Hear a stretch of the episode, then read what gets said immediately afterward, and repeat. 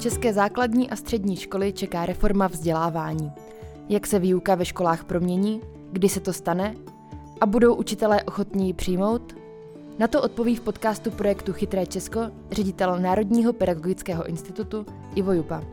Dobrý den. Dobrý den. Mé jméno je Dominika Hejl Hromková a podcast vychází ve spolupráci webu Aktuálně.cz a nadace České spořitelny. Pod vaším vedením nyní vzniká nová podoba českého vzdělávání. Pojďme si ji více přiblížit.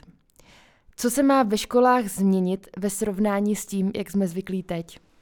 Ve srovnání s tím, jak jsme zvyklí teď, eh, se má změnit to, že to, co dnes dělají ty dobré školy, to, co dnes dělají školy, které se vedou velmi dobře, které sledují moderní vzdělávací trendy, a které vlastně plně využívají těch možností, které jim dají současné vzdělávací programy, tak eh, to, že vlastně budou mět dělat eh, většina ostatních škol, nebo respektive, že většina ostatních škol eh, se bude muset více snažit sledovat tyto trendy a brát si ty nejlepší školy za příklad. Jinými slovy, chci říct, že těm školám, které jsou dnes výborné, by ten nový rámcový vzdělávací program neměl házet klacky pod nohy a znemožňovat jim dělat dál to, co dělají dobře. A těm školám, které si nevedou úplně dobře, by měl dávat mnohem víc návodů a takových, jako řekl bych, návodnějších a vhodných metodických postupů a kroků, aby se vlastně k těm dobrým školám mohli co nejlépe přiblížit. Pojďme to více přiblížit rodičům. Dotkne se to třeba nějakým způsobem předmětů? Budou se měnit předměty? To je otázka a vlastně v tuhle chvíli ne na mě, protože ono se možná ne úplně jako ví nebo nepracuje se s tou informací tak, že by byla úplně jako zřejmá, ale předměty nemusí být ve školách ani teď. To znamená, ale na většině že... jsou. Na většině jsou a na většině možná budou, ale možná ne úplně na všech. A možná na některých školách začnou s předměty pracovat tak, že je budou spojovat do nějakých jako oblastí, například přírodní vědy nebo science, a budou dělat takový přirozený mix třeba biologie, chemie, přírodopisu, nebo což je vlastně jako biologie, ale budou dělat jakési jako přirozené grupování těch témat, která mohou probírat v jedné oblasti, protože když se podíváte na oddělená kurikula, nebo když se budete bavit s fyzikářem, když se budete bavit s někým, kdo dělá chemii a s někým, kdo učí biologii, tak zjistíte, že ten fyzikář mluví o velké části témat, která vlastně má společný jako s tím, kdo učí chemii, že se vlastně buď mají domlouvat o tom, kdo co, jak bude učit z toho svého úhlu pohledu, stejně tak je to vlastně mezi chemií a biologií Ostatně jako fyzikální chemie a biochemie jsou prostě obory jako takové, už jenom z těch jako názvů vyplývá, že tam jsou prostě styčné plochy. Čili to, že v rámcovém vzdělávacím programu e, budou ty jednotlivé e, obory popsány, tak e, to, že se tyto obory velmi často, a řekl bych jako typicky zvykově překlápí do předmětů, to je pravda ale není to nutné a v rámci té metodické podpory a modelových, modelových školních vzdělávacích programů, které zároveň s těmi rámcovými vzdělávacími programy budeme vlastně uvádět do života a nabízet školám, eh, tak právě budeme nabízet i jiné postupy a, a jiné inspirace, jakým způsobem to dělat, protože eh, to, že se ty jednotlivé oblasti a obory, zejména ty obory, učí odděleně po těch předmětech, tak to je věc, která, jako řekl bych, je hm, historicky zavedená. Řada škol s tím má dobrou zkušenost a učitelé jsou na to zvyklí. Ale není pochyb o tom, že ty cesty, které ty předměty propojují a které vlastně z toho dělají nějaké jako obě, širší celky, takže to jsou cesty, které mnohem víc odpovídají prostě tomu reálnému životu, té reálné potřebě, protože my se málo kdy v životě setkáme s něčím, co máme ohraničeno v nějaké jako škatulce a co prostě odpovídá nějaké stránce v učebnici. My se v životě setkáváme s věcmi, které si potřebujeme míchat ze všech možných jako témat a, a jak jsem říkal na tom příkladu třeba těch přírodních věd nebo společenských věd, nebo prostě když se kouknete na literaturu, která se týká nějakého historického období, tak je to vlastně jako dějepis, nebo je to literatura, nebo co, co to vlastně je, to jako umění částečně. E, to jsou věci, které, když se dovedou dobře namíchat, tak ten celek působí mnohem kompaktněji a, a žákům i učitelům vlastně může dávat mnohem víc smyslu. Ale není to tak jednoduchá věc.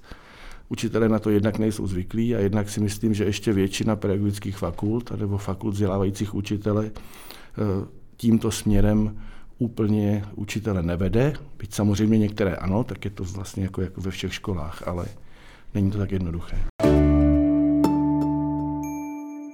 My se tady bavíme o rámcových vzdělávacích programech. Možná to pojďme posluchačům vysvětlit, co to vlastně ty rámcové vzdělávací programy znamenají, protože to je to, co se teď změní a co vlastně se dá nazvat tou reformou školství ono teď nechci říkat, ono se právě tohle nezmění, ono se to jako upraví, ale ta velká změna toho, že jsou rámcové vzdělávací programy, čili že je něco, čemu se říká dvoustupňové kurikulum, to je právě to, že rámcové vzdělávací programy popisují ten nejširší rámec té státní vzdělávací politiky, toho, co vlastně jako stát říká, objednává si od vzdělávacího systému a říká školám, toto je rámec v kterém se prosím pohybujte a tento nějakým způsobem naplňte. Ale ty způsoby, jak ho naplníte, jsou zcela na vás. Proto si jenom nad tímto, anebo pod tímto, to je úhel pohledu, rámcovým vzdělávacím programem, vytvořte svůj školní vzdělávací program, kde si přesně popíšete, jestli budete mít oblasti nebo skupiny těch předmětů, jednotlivé předměty, co budete kde učit, jestli některé kompetence nebo průřezová témata budete dětem předávat odděleně, anebo jestli je provážete s některými předměty, jestli s více předměty, jestli některé jenom s jedním předmětem. Prostě v rámci toho pedagogického sboru, toho vlastně, jaké tam máte učitele, na co jste zvyklí, jaké máte vlastně jako podmínky v té škole, i třeba jako materiální nebo prostorové, tak si vytvořte školní vzdělávací program. A to je tedy to dvoustupňové kurikulum a ten rámcový vzdělávací program se teď mění vlastně z toho důvodu, že ten současný je 20 let starý. A za těch 20 let se ve světě asi stala spousta věcí a vlastně my musíme si uvědomit, že pokud máme e, ten vzdělávací systém, pokud ta škola má fungovat k tomu, že děti připravuje na život, tak e, my si musíme uvědomit, že jestli něco, co bylo před 20 lety, to nejlepší, co jsme si dovedli představit, před 15, tak teď je zřejmě jako na místě, jak si není pochyb o tom, že ty věci chce nějak jako upravit.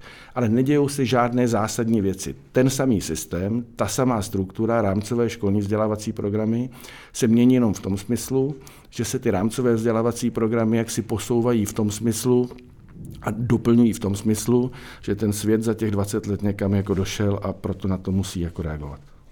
V médiích eh, letos na jaře rozruch vyvolala informace, že by se měla zrušit hudební a výtvarná výchova.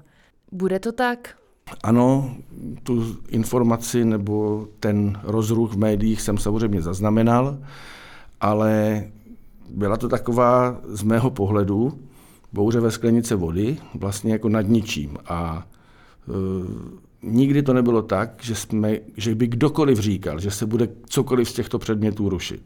Ale může se stát, že se třeba hudební a výtvarná výchova sloučí do jednoho uměleckého předmětu, jako se třeba můžou pak slučovat uh, ty přírodovědné obory. Ano, to se může stát, ale to se může dít už 15 let. Ale neděje se to. Děje se to, na řadě škol se to děje. to jako prostě, to, to není úplně jako unikum. Já neříkám, že to jako na polovině škol, ale to, to není nic, co by vlastně jako bylo úplně jako mimo tento svět. Ale je to o tom, že my to kurikulum a tu revizi, ten nový pohled, připravujeme i na základě zadání ministerstva školství participativním způsobem, To znamená, že v těch pracovních skupinách, které o tom jako diskutují a které vlastně jako ty nové pohledy nějakým způsobem se snaží jako popsat, pracuje zhruba nějakých 250 až 300 lidí, z nich jako drtivá většina nejsou zaměstnanci Národního pedagogického institutu, respektive e, jsou to lidé, které Národní pedagogický institut honoruje za to, že na tom pracují, ale nejsou to naši typičtí kmenoví zaměstnanci. A pak je tam zhruba 300 až 400 dalších lidí, kteří to vlastně jenom konzultují a komentují, které za to ani neplatíme, ale kteří vlastně jako řekli, že z hlediska svého zájmu, své jako kompetence, svého oboru se chtějí jako hlásit k tomu a my jsme je požádali, aby tedy to dělali, být jakási širší konzultační skupina. Čili v této vlastně chvíli nad tím diskutuje nějakých zhruba 600 lidí. A ty různé, jako řekl bych, jako přestřelky nebo nedorozumění, to je prostě jako cena za tu participativnost. A co zrušení druhého cizího jazyka, jak se o tom taky jednu dobu hodně mluvilo? Ano, o tom se také mluvilo a, a také to nikdy nebyla pravda. Takže jsou to jenom nějaké návrhy, nějaké diskuze? To nikdy nebyl návrh, jenom je zřejmé, že z toho, o čem se mluví, a já vám hned řeknu, jak se o tom mluvilo, vlastně ve chvíli, kdy si v rámci toho participativního jako procesu eh, řada těch aktérů, kteří jsou v tom zapojeni, si představují, že vlastně jako pro ten svůj obor nebo pro to svoje téma, pro kterým prostě jako bije srdce a jsou vlastně v tom celoživotně angažováni, takže je nějaká jako velká šance, jak tomu dát nějaký jako velký prostor a jak vlastně tomu svému tématu polepšit. Ale protože s touhletou aspirací do toho jdou všichni, a protože velmi, jako řekl bych, zřejmě bylo to zadání, ne, že budeme rozšiřovat ten okruh těch témat, která se budou v té škole řešit a, a hloubku toho oboru, ale že naopak musíme ubrat na nějakou přiměřenou úroveň, která vlastně jako bude zřejmá, že má být pro všechny žáky, že to je skutečně to základní učivo tak řada těch zájmových skupin přichází na to, že vlastně tomu svému oboru tam nebudou moci jako prospět tak, jak si představovali. A pak vlastně jako, ať už v dobrém, anebo někdy neúplně v dobrém, se snaží nějak jako argumentačně jako rozvířit eh, to, aby se to vlastně stalo. A já jim to jaksi nemám za zlé, ale s těmi cizími jazyky to nikdy nebylo tak, že by se měl druhý jazyk rušit. Od začátku je zřejmé, že bude jeden povinný cizí jazyk a že škola bude muset nabízet druhý cizí jazyk. O tom se od začátku nemluví. Jenom otázka, která vlastně byla víceméně jako odborná a o které se pořád mluvilo a dodnes vlastně mluví, je ta, jestli ten povinně nabízený druhý cizí jazyk bude takový, že ho můžu nebo že ho musím povinně nabídnout a děti, které budou chtít, si ho mohou vybrat v rámci volitelných předmětů. A nebo že ho musím nabízet úplně všem a že si ho nikdo nemůže vybrat, že ho prostě všichni musí mít. To je tedy otázka, nad kterou se A diskutuje. to je otázka, nad kterou se diskutuje a která vlastně jako je naprosto jako relevantní, ale to, že vlastně každá škola bude nabízet dva cizí jazyky a že každý, kdo bude chtít být exponován dvěma cizím jazykům, to bude muset v té škole mít k dispozici a ta škola bude zavázána k tomu, aby to tomu dítěti nabídla, tak to je od začátku zřejmé. Máme očekávat, že se do výuky dostanou předměty, které jsou uh, typické pro takové ty progresivnější školy, jako je sexuální výchova nebo klimatická výchova? Je zcela evidentní, že témata a problematika klimatické výchovy a sexuální výchovy už teď v rámcových programech je a bude zřejmě v té současné verzi ještě trochu více akcentována. Ale jestli škola tato témata použije v rámci nějakých jako oblastí, nebo jestli si na to vytvoří svůj předmět, anebo jestli je propojí s jiným předmětem. Vlastně jenom ta doména toho, že nebo respektive ta naše, řekl bych, možná jako stereotypní představa o tom, že cokoliv v té škole chceme dělat, tak na to musíme mít vytvořený předmět, abychom mohli říkat, ano, sexuální výchovu tu my vlastně jako máme, a, a děti vlastně jako jsou v tom vzdělávány každé úterý jako od desíti do čtvrt, jako, mm, nebo do tři čtvrtě jako na jedenáct. Rozumím, různé projektové dny jsou taky řešením, nebo začlenit to třeba do nějakých Takže jiných předmětu? To, jak si škola poradí s tou Lego kostičkou sexuální výchova, nebo tématu sexuální výchovy, nebo tématu klimatické změny, bude věnována řada očekávaných výstupů. Současné kurikulum popisujeme formou tzv. očekávaných výstupů.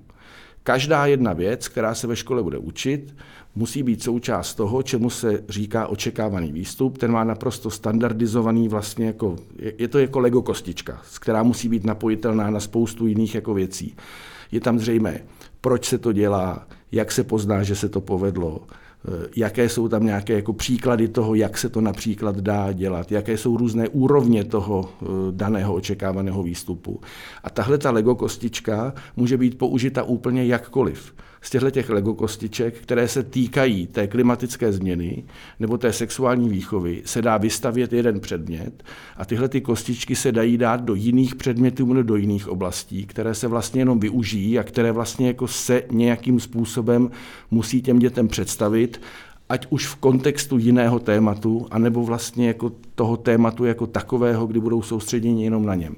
Ale to je součást toho školního vzdělávacího programu. Rámcový vzdělávací program jenom říká, tyto kostičky musíte všechny použít při té stavbě toho školního vzdělávacího programu a školní vzdělávací program si je může dát jako kam chce. Budou si s tím ale školy vědět rady? Některé budou, protože některé školy už si s tím vědí rady teď. Sám jste říkal, že Vlastně máme tady 20 let staré rámcové vzdělávací programy, které je potřeba změnit, tak bych očekávala, že většina škol to tak nemá. Já nevím, jestli většina, to bych jako nechtěl generalizovat, ale není pochyb o tom, že některé školy to tak nemají. A proto se v tomto, v této fázi, nebo respektive v těchto revizích, na rozdíl od 15 let zpátky, budou připravovat tři modelové školní vzdělávací programy, které budou připraveny v nějakých třech úrovních. První bude ten tradiční, po předmětech, tak jak si ho dovedeme představit.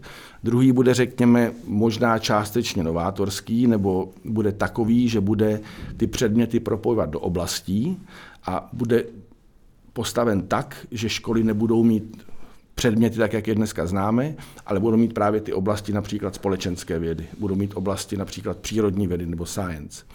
A ten třetí typ bude tak, že těm školám dáme námět, jak ty jednotlivé Lego kostičky neskládat ani do předmětů, ani do oblastí, ale nabalovat je na nějaká témata.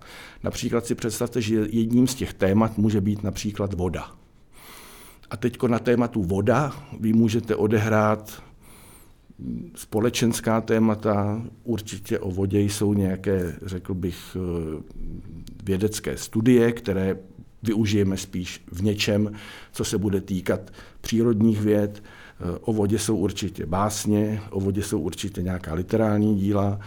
Vlastně to, co se z dnešní chemie, fyziky, matematiky, geologie nebo geografie, zeměpisu, literatury.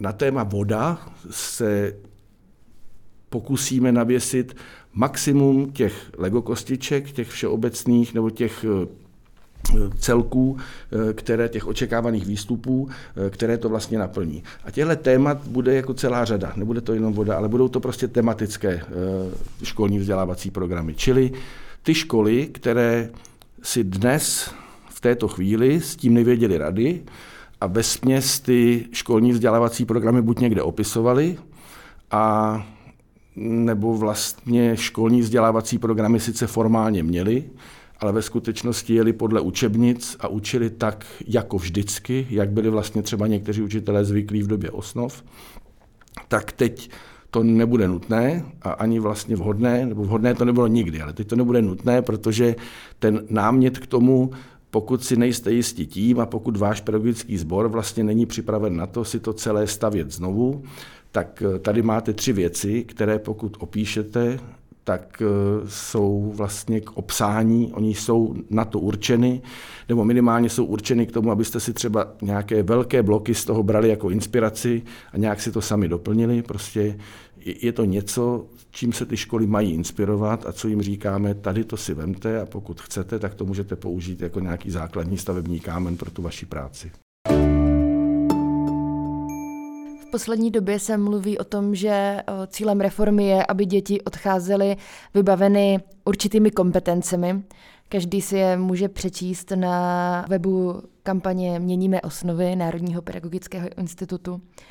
Jednou z kompetencí je třeba kompetence k učení.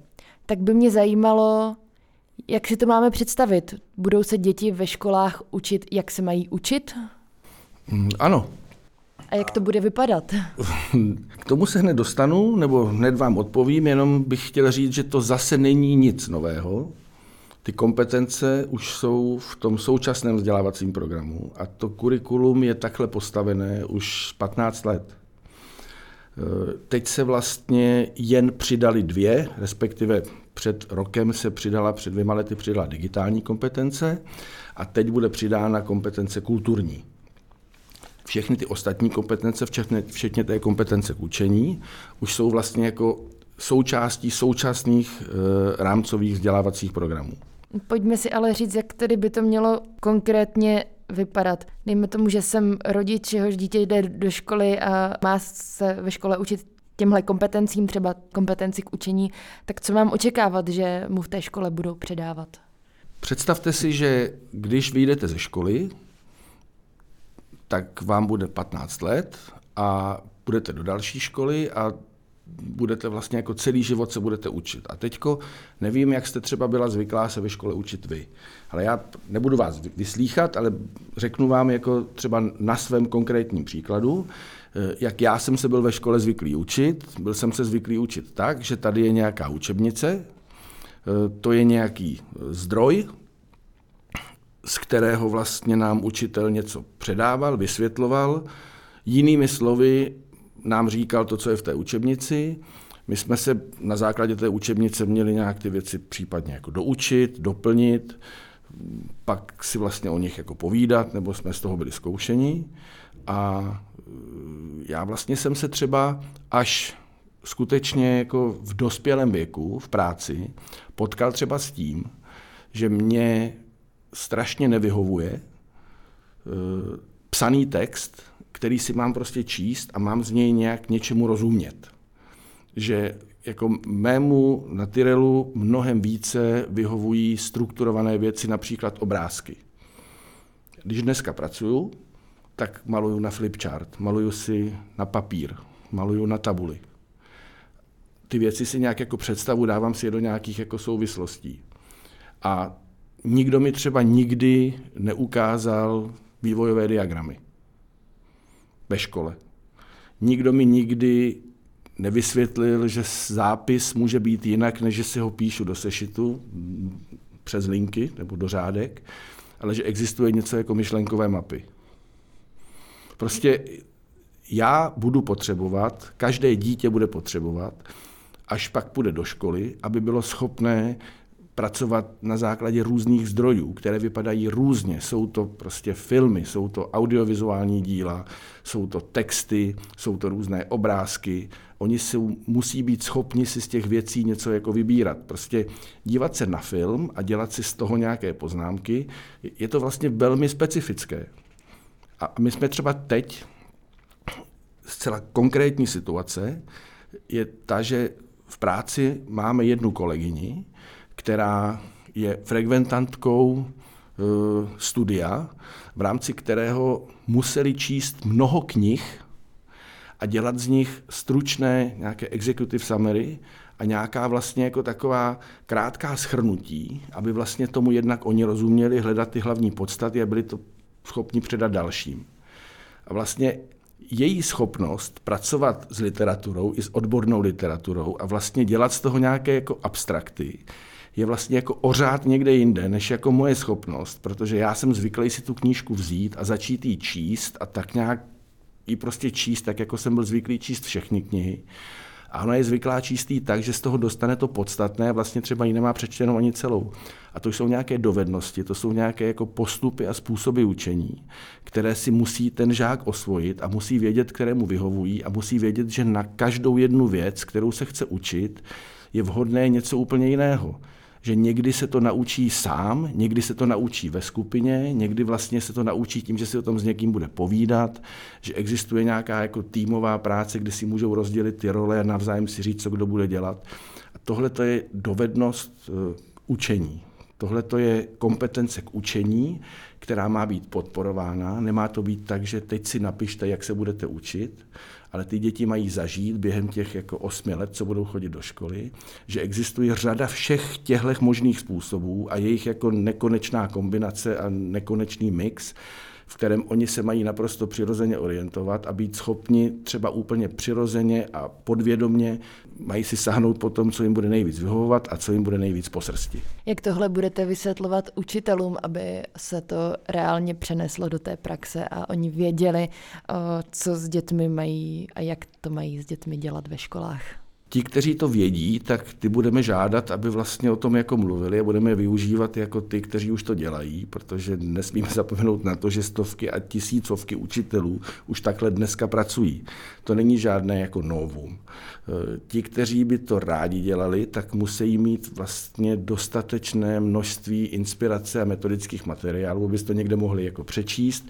A teďko zase každý jako z nich asi preferuje jiný způsob toho, jak se to učit. To znamená, musíme k tomu mít texty, metodiky, učebnice, videomateriály, musí k tomu být připraveny třeba nějaké náslechy, oni mají mít jako možnost a příležitost jezdit na nějaké stáže.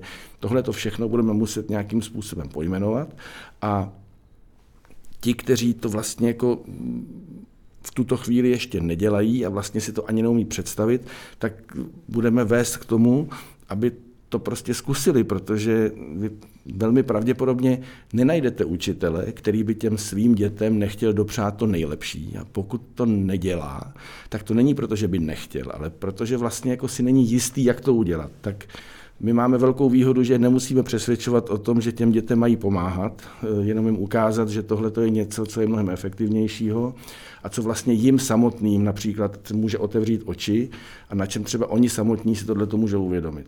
A ovlivní ta reforma vzdělávání způsob, jakým se bude ve školách hodnotit, zkoušet, testovat? Doufám, že ano, protože hodnocení, které dnes eh, převažuje, hodnocení sumativní, není vhodné úplně na všechno. Sumativní jsou známky? To jsou například známky. A hodnocení formativní, kdy se eh, s dítětem, kdy se dítě posouvá, je nějakým způsobem vedeno k tomu, aby posuzovalo svůj pokrok, aby hodnotilo kroky, které dělá oproti těm, které dělalo předtím, aby si plánovalo nějaký jako další pokrok a dostávalo k tomu nějakou jako oporu, tak to je naopak něco, co se ukazuje, že je jaksi jako to, to nejlepší, co dneska jsme schopni, jako, nebo jak jsme schopni to učení podporovat. A to zase je věc, kterou jako někdo umí výborně a má s tím výborné výsledky, někdo to zkouší, někdo si tím není jistý a rád by viděl, jak se to dělá, rád by se to učil. To všechno musíme způsobit.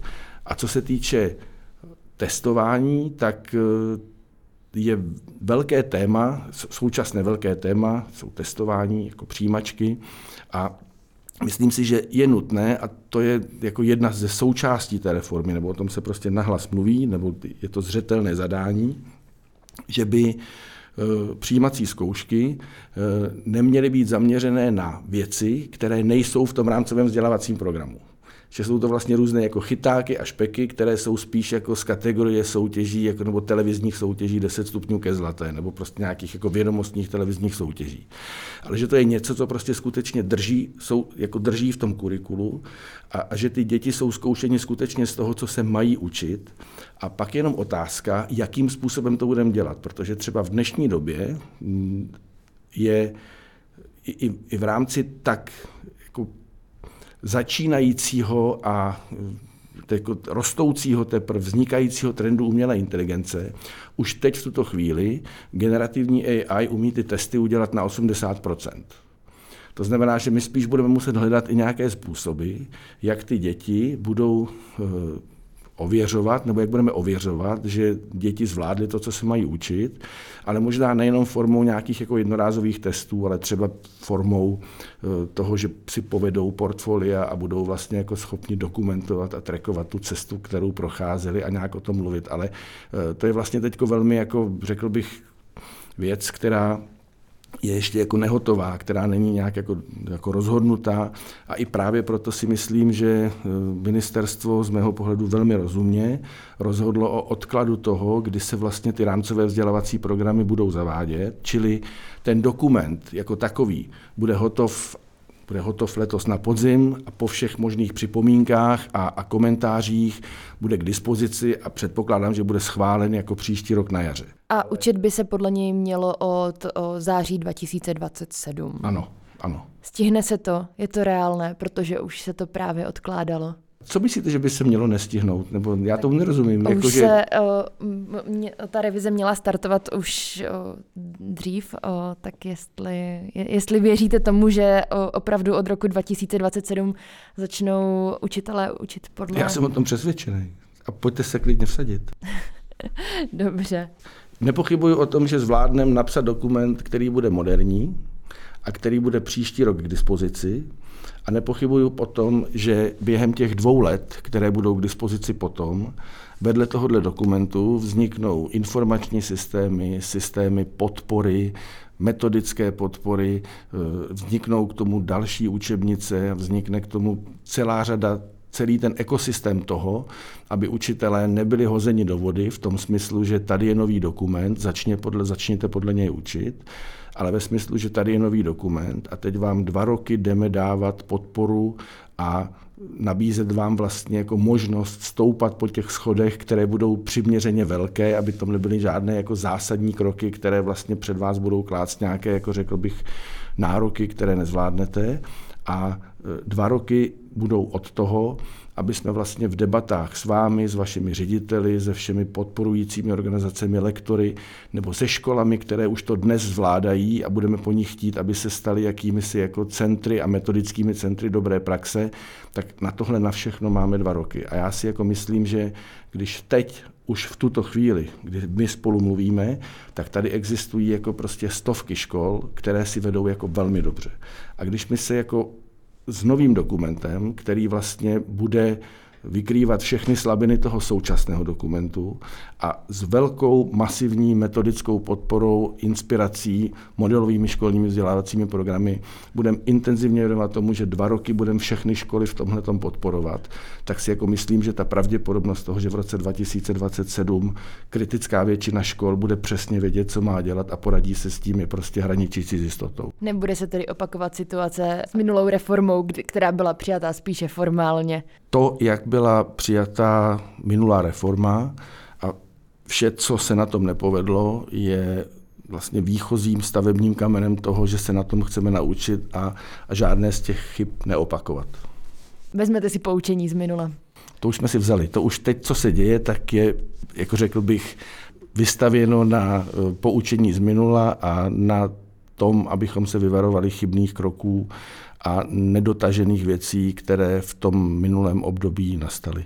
Já vám děkuji za rozhovor a budeme držet palce, ať se reforma vydaří.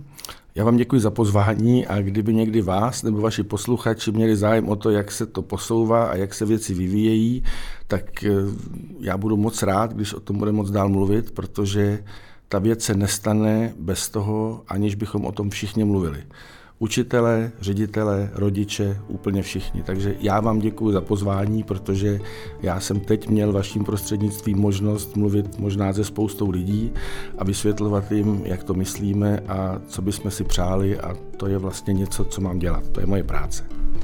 Děkujeme.